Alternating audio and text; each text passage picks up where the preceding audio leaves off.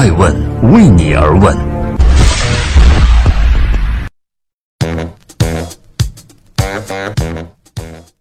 Hello，大家好，二零一八年的八月二十二号，星期三，爱问人物创新创富，欢迎大家的守候。今天，爱问邀您一同来关注曾经的亚洲烟王褚时健，以及另一位百战百胜的创业教父季琦。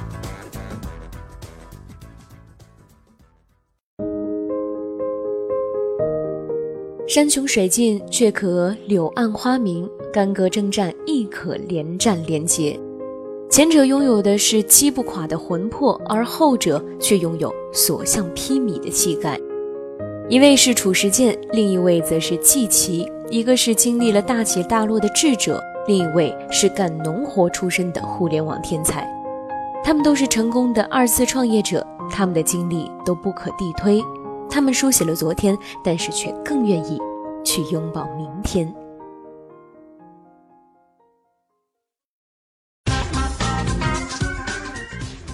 欢迎继续聆听《守候爱问人物》，爱问人物创新创富。跌倒的褚时健要爬起来，接着跑。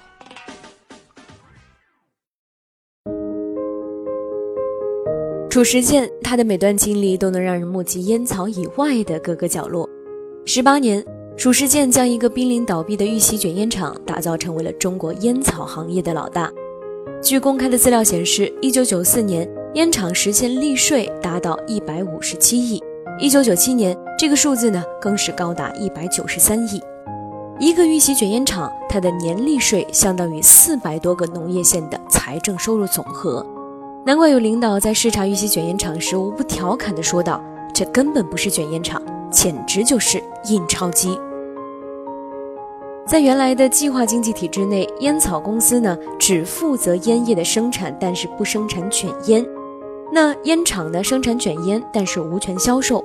烟草专卖局只负责销售，但并不负责生产环节。而褚时健创新的三权合一体制呢，使得供、产、销三个环节进行了有机的结合，绕过了计划经济对各个环节硬性板块式的控制。玉溪卷烟厂的生产效率也就得到了极大的提升。三权合一能让卷烟厂起死回生，但是却也让褚时健身陷囹圄。褚时健集烟草公司经理、卷烟厂厂长和专卖局局长于一身，权力的膨胀和心理失衡也随之而来。一九九五年，褚时健就被人举报犯了贪污罪。对着检察院的预审人员，褚时健坦白说：“一九九五年的七月，新总裁要来接任我。我想，新总裁一来，就等于要把签字权给交出去了。我辛苦了一辈子，不能就这样交出签字权，我得为自己的将来想想，不能白苦。所以我决定私分公款三百多万美元。经过相关部门的联合调查取证，集团内部领导人包括褚时健在内。”以私分的形式贪污公款三百五十五万美元，其中褚时健得款一百七十四万美元。褚时健对于当初的情景呢，依旧历历在目。他说：“我还非常清楚地记得，对身边的人说，一百七十四万够了，这辈子都吃不完了。”一件事情总有表面的施害者与受害者，但是当我们把事件放在社会和体制的坐标内进行观察，就会发现。不是一个人的所作所为和一个人的过错那么简单。这里所说的签字权和我国当时烟草价格体系进行的双轨制有关。比如从卷烟厂里出来的香烟，每盒批发价格呢不超过五块钱，但是到市场上转眼就可以卖十块钱。从烟厂出来到市场销售还有一倍的利润，有了批文一倒手就能赚钱。当时还有个特别流行的词儿叫做“倒爷”。用来指那些利用双轨制进行倒买倒卖牟利的群体，而褚时健的签字权说的就是倒卖批文的签字权。眼见他起高楼，眼见他宴宾客，眼见他楼塌了，自己被举报，女儿褚应群和老伴马静芬也被关在了洛阳的监狱中。同年，他唯一的女儿在狱中自杀。那一年的中秋，褚时健一个人蜷缩在办公室。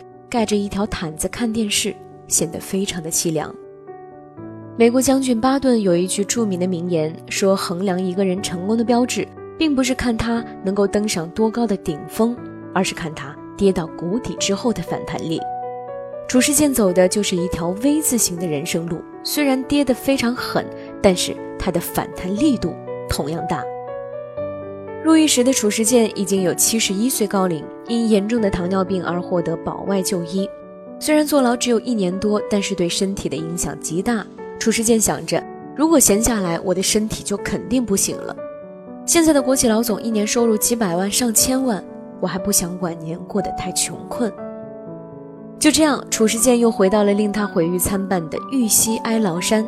两千零二年，开始与妻子承包荒山，引进湖南冰糖橙种苗，开始了种橙之旅。此时的褚时健一无所有，但是似乎又拥有着一切。众人纷纷怀疑，这湖南的种苗到了云南之后，是否能够适应异乡水土？但是褚时健却显得非常乐观。他说：“一件事儿一点儿不懂，我不敢干；我学了七八成，有七八成的把握才敢干。我充分考察了水果市场，外地运来的冰糖橙很贵，本地的便宜，但却产量少，所以我就想，除了天灾。”总能整成，但是真实的海洋很快就让褚时健呛了一口水。承包果园的第二年，因为营养不良，大多数的果子都谢了。两千四百亩的果园最终只收获了十四吨的橙子。接着，其实年年都有新问题，比如说储存期过短、自然灾害等等等等。直到两千零九年，他才将承包果园时借的一千万全部还清。如今，褚时健的果园集生产、加工、销售为一体，董事长呢是他的老伴马静芬。褚时健抓生产，马静芬管销售。当地人把公司出产的冰糖称为“褚橙”。办公室主任蒲元兴说：“最忙碌的那一天，从果园运出去的橙子达到一百三十吨，整整动用了九部东风牌的大货车。”二零一二年，褚橙进京引起了轰动。尽管价格不菲，但是仍然趋之者若鹜。市场上一般的脐橙售价是每斤四到七元，而褚橙的售价呢为十五到十六元。人们管褚橙叫做励志橙，与其说是消费橙子，还不如说人们是在用吃橙子的方式来进行某种意义上的自我激励。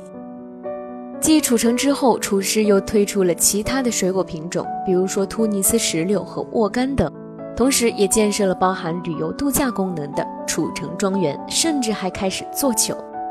这褚橙正如褚时健的人生经历一样，在哀牢山实现了触底反弹。我们都曾经跌倒，是一蹶不振，还是从头再来？褚时健已经做出了回答。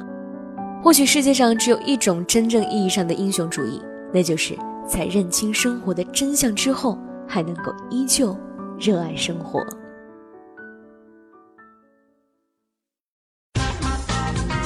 欢迎继续聆听《守候爱问人物》，爱问人物创新创富，创业教父季琦六年造就三家上市公司。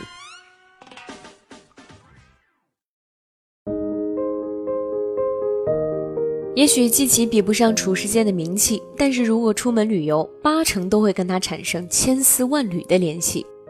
从一九九九年到两千零五年，季琦创下携程、如家、汉庭三上纳斯达克，被誉为创业教父。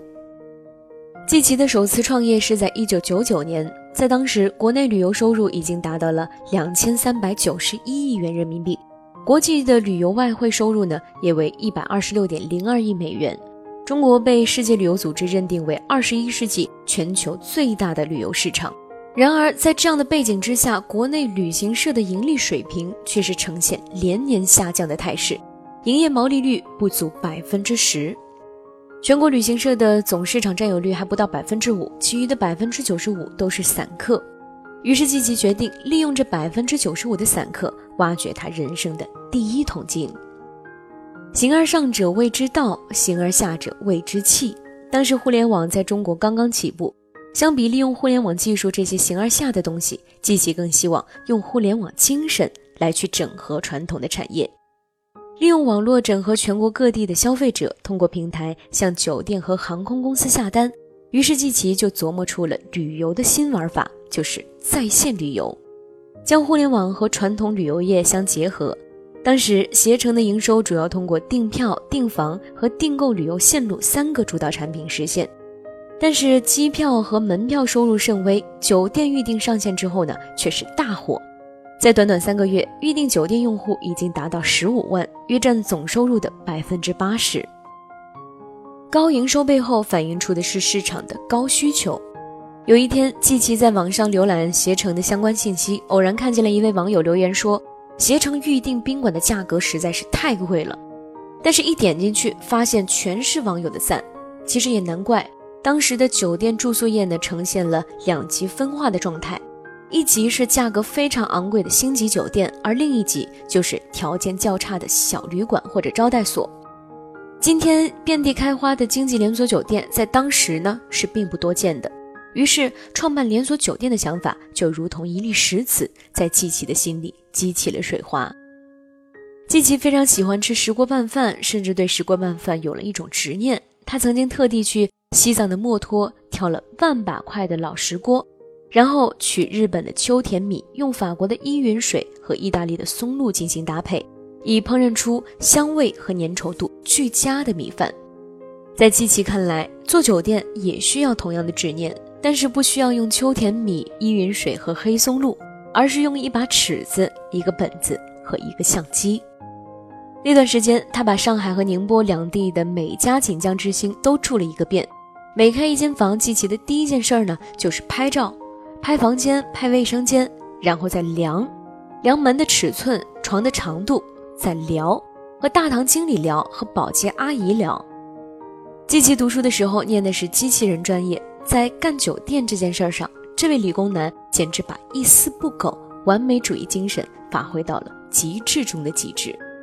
两千零二年，他从发展势头正旺的携程抽身而退，正式创办了如家连锁酒店，身份也由携程的总裁变为了如家酒店的 CEO。依托携程庞大的订房网络、运营能力和融资能力，不到半年的时间，如家的利润率就稳定在了百分之二十左右。携程网势头正旺，再加上如家烧起的第二把火，四海之内无敌手。两千零三年，携程成功上市纳斯达克，也成为了国内第一家成功上市纳斯达克的旅游企业。只可惜没过多久，传闻季琦被创业团队强行的撤销了 CEO 的职位，并且签订了竞业协议。所谓竞业协议呢，就是在两年之内不能够再从事经济连锁酒店行业。在他离开后的二零零六年的十月，如家酒店集团呢在纳斯达克上市。离开如家之后的季琦并不打算休息，他创业就像上了瘾一样。后来两年之约终于已经到了，季琦又创办了汉庭，重新扎回了经济型酒店市场。跟如家的经济、干净、温馨相比，汉庭则更趋向于现代、舒适和超值的风格，服务人群精准定位在了最具发展潜力的中产阶级。经过了一段时间的摸索改造，汉庭终于迎来了爆发式的增长，在半年内盈利超过了一亿元。二零一零年的三月二十六号，四十四岁的季琦带着自己的第三次创业成果来到了华尔街，再一次敲响纳斯达克的钟声。此刻的他拥有汉庭超过百分之五十的股权，而这一次他将汉庭牢牢地抓在了手里，并致力于将汉庭打造成多品牌的酒店集团。二零一二年，汉庭正式更名为华住，之后相继推出了全季、星城、海友、喜悦、曼心等品牌，覆盖了从平价到高端、商务差旅到休闲度假的全类型酒店。季琦说：“我想脚踏实地的把汉庭做成一家百年老店，或许汉庭会成为他的最后一站，也或许在不久的将来，他还会开启第四次征程。”但是无论如何，这位创业教父都早已不是那个曾经的乡下人了。他正在缔造着属于自己的商业传奇。